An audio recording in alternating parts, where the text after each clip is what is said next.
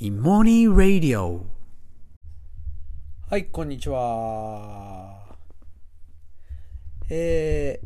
ー、あの、前々回かな？なんか実際に体験した怖い話みたいなのをですね、ラジオでお話しした、ここでお話したと思うんですけれども、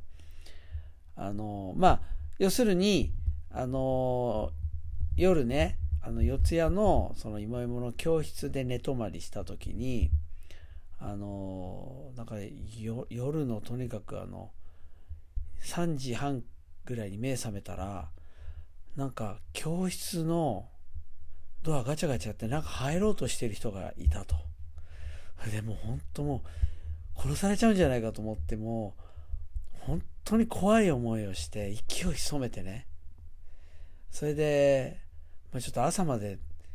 とても怖くて出れなかったっていう。で、まあ当然寝れなかったっていうね、そんな話をしたと思うんですけど、いやもうね、マジでトラウマになるような体験で、で、これこのままだったら次またちょっと教室に泊まることとても難しいなと思ったんで、あの、ちょっとね、あの、スタッフにお願いして聞いてもらったんですよ。なんか、大家さんの方にね。そしたら、なんかね、分かったんですよ。これね、いわゆるあの警備あるじゃないですか。で、警備を、やっぱりその教室に入れてもらうために、ね、なんかあの、まあそれ頼んでたんですけど、そしたら、あの、アルソックの人が、あの、要するに大家さんに鍵を借りて、で、我々がいないときって、つまりね、明け方、夜中だったらいないじゃ、いないと思うじゃないですか、向こう。いないと思って、入って、そこでいわゆる設定をしようと思ってたらしいんですよ。そう。で、ただたまたま、それが大家さんが、そのアルソックの人たちに渡した鍵が間違えてたから、だから入れなかったとガチャガチャやったけど。で、もう一回30分後トライして2回来たんですよね、確かに。でも、に、なトライしたけどやっぱ上がらなかった。っていう。いや、そういうことでした。いや、でもあれ、だちょっとね、すごいほっとして、もうこれでまた泊まれるなと思ったんですけど、で、しかも今度警備がもうちゃんと入ったので、まあもう大丈夫だなと思った。まあでも、もう安心なんですけど、ただあの時、これ大家さんナイスですよね。これ、あの、本当に鍵を待ち、渡し間違えてなければ、僕がもう息を潜めて、やばい、ガチャガチャやってるって時に本当に入ってきたわけじゃないですか。したら、もう恐怖があんなもんじゃなかっただろうなって、自分どうしてたんだろうなと思ってね。それで、これ実はあの、これね、あの、まあもうこれ全然ほら、あ、あの、実際に、あ、そういうことだったんだ。事情分かってんですけど、これね、実はね、あの、もう、ものすごい恐怖体験って、あのね、体に、やっぱ良くないらしいんですよ。体をこわばらせちゃう。それで実際僕はあの整体いつもね、通ってんですけど、もうね、僕の体めっちゃ緊張してる。そう。それで心臓と胃がやられてるって言いましたね。でね、実際に僕あの、ほら腕時計であの、ガーミンっていうね、あの、自分の体調とか、まあ、ストレス値とか、まあ、睡眠の状況を測るのなんですけど、僕ね、あれ以来ね、夜中、ちょうどあの時間と同じぐらいの時ね、あの時間で1時間前後ぐらい、ね、に、めっちゃ体ストレス感じてんですよ。だからすっごい緊張してんですよね。そうで、これね、しばらくこれを、こういう恐怖による緊張ってこれしばらくね、かかるんだって言われてましたね。だからちょっと、まあ安心なんですけど、安心なんだけど、体はまだ怖がってるっていうね。いや、ほんとトラウマ体験だったんで、はい、なんかなんとかなんないかな、ちょっと思ってます。で、あの、今日は、あのちょっとね、前回、あの、チャット G、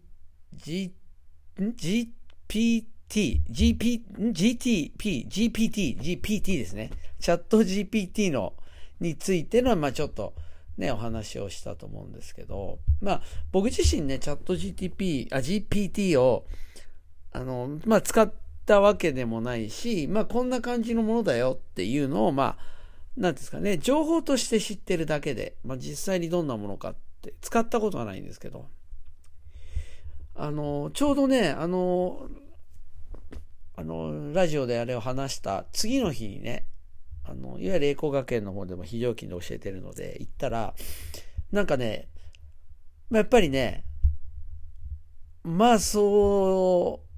うなこともあるだろうなと思うんですけど、あの、やっぱり利用、利用制限っていうのをね、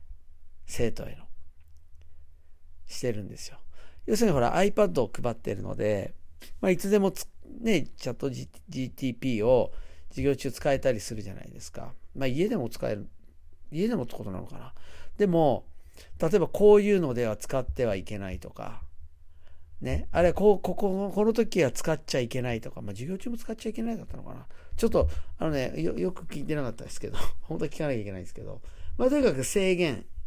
禁禁止なのかな禁止っていうか制限というか、まあ、設けて、設けるっていうことになったんですよ。で、まあ、理由としては、したら、要するにまあ、答えが出てきちゃうわけだから。ねレ、レポート書くのも、もうパッと答え出ちゃうし、まあ、ね、問題解くのもパッと答え出てきちゃうし、みたいな。まあ、それは制限したくなるだろうなって思うんですけど、で、で、要するに、だから自分で考えなくなるっていうことらしいんですよ。自分で考えなく。まあこれ多分世間的にも言われている。もう子供たちのこの、ね、学びが崩壊するみたいな話にもね、まあ、まあ、前回は、まあ、ちょっと別の観点からちょっとそういう話もしてましたけど、これね、なんかでも、まあ僕はね、これしょうがないと思うんですよ。しょうがないと思うんだけど、これ、なん、このなんか制約とか禁止って、まあなんか、まあ意味もあんまりないし、で、まあ時間の問題だろうなって思うんですよね。で、これ、なんでか、なんで例えばこれ、例えば禁止するとか制約するの前提条件にあるのは、今やっている教育を変えないってことを前提にしてるわけですよ。ね。そう。あの、要は、今みんなが教育って思っているもの、大多数の人が教育って思っているものっていうのは、ね、あの、いわゆる正解を導く。ね、正解を導くっていうことをゴールにしているわけですよね。正解を導いたら丸なわけです。で、そのためのいろんなスキルとかっていうのを教えているっていうことですよね。要するに、できるできないってところです。で、そうだとすると、ね、チャット GTP があれ、GPT があれば、スキルとか身につけなくても、なんか自分でこう考えなくても、答え出しちゃうわけだから、いや、いや、それ使ったらカンニングと同じようなもんだよ、みたいな話になる。だから、あの、あのだいわゆる使っちゃダメだよみたいな。ねほらもう自分で考えなくなるからみたいな。まあそういう話だと思うんですけど、でも僕が時間の問題だなと思うのは、僕はそもそも、それって学びって思うからなんですよ。で、これはもうずっとこのイモニーレイディオでもずっと言ってきたんですけど、できるできない、ね、何かができるようになる、するのが学びですかっていうことですよね。で、これはまあ前からずっと言ってますけど、できるようになるためには、つまり正解を導くためには、これは自分の考え方で考えない方がいいわけです。自分のやり方でやんない方がいい。試行錯誤しない方がいい。なぜなら自分のやり方でやったら間違えるからです。だから、言われた通りのやり方をしっかりと身につける。先生の言われたやり方でやる。先生も生徒をできるようにする。成績をアップするってなったら、ね、傾向と対策みたいな、あるいはこれはよく使うんだみたいなものをしっかりと理解させ、教え、再現できるようにすると、トレーニングするっていうことになるわけですよね。で、いや、これって学びですかっていうことなんですよ。つまり、自分のやり方で考えるってことをさせないってことです。できる、できないをで見る。できることを要求する学びっていうのは、ある意味、自分である意味っていうのがない。自分を封じなさいって言ってるようなもんなんですよね。そうなんですよ。で、当然だとできる、できないで評価したいから、当然正解があるっていうことを前提にした問題ですね。だまあ正解がある問題をしか扱わないっていうことになってる。それが今の教育ですね。で、だから、チャット GTP の出現って困るわけですよ。そういう意味で。だから、自分で考えなくなるっていう理由での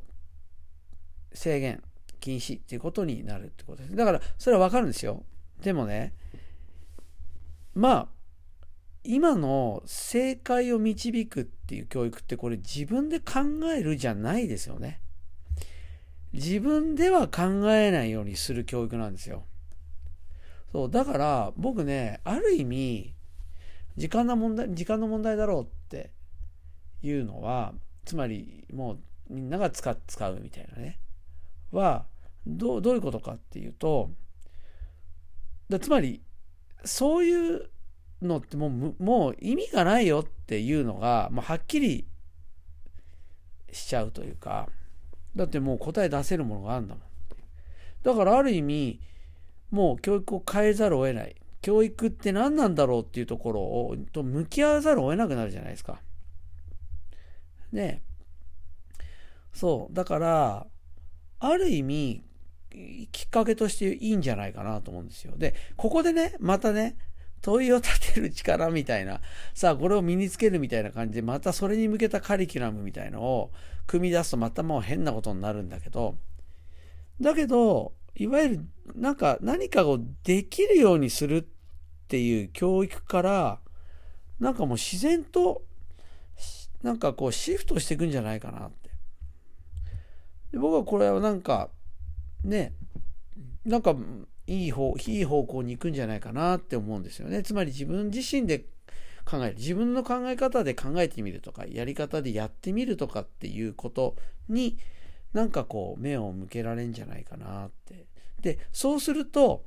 自然に評価なんてできないんですよ。だってこれが正解だみたいな、でもの言えなくなるわけだから。だから、実にいいなって思うんですよね。で、それは全然楽、もう全然できるってことです。だって、まあ実際僕もずっとそういう授業をしてきたし、芋芋だって、なんかできるできないなんか目標にしてないし、で、そもそも評価なんて当然つけてないし、それでも授業できるというよりも、だから子供が自ら夢中になって考えるってことですよね。で多分学んでる意識ないと思いますよ。正解導くって感じじゃないから。本当に遊ぶように学ぶというか、うん、なんかそんな感じでできると思うんですよ。だからね、ある意味、なんかその、まあ今禁止するって気持ちはわかります。だって、そんな急に変えられないですもん。で、これって、また学校は何なんだろう、すぐに変えられなくてってなるかもしれないけど、いや、これ、学校って社会の要請に影響されるので、特に今はね、これ、学校がこだわるってことは、世間がこだわるってことですから、つまり何かができるとか、ね、何かが身につくとか、なんかもう、そういうことにめっちゃ価値を置いているってことですね。そうしている限りは学校は正解主義になるんですよ。どうしても。だからこれは実はね、我々、まあ、全ての大人に、こう、が、こう、なんていうかな、関わっていることだと思うんですけれども、でもね、あの、本当に、学びって何だろう、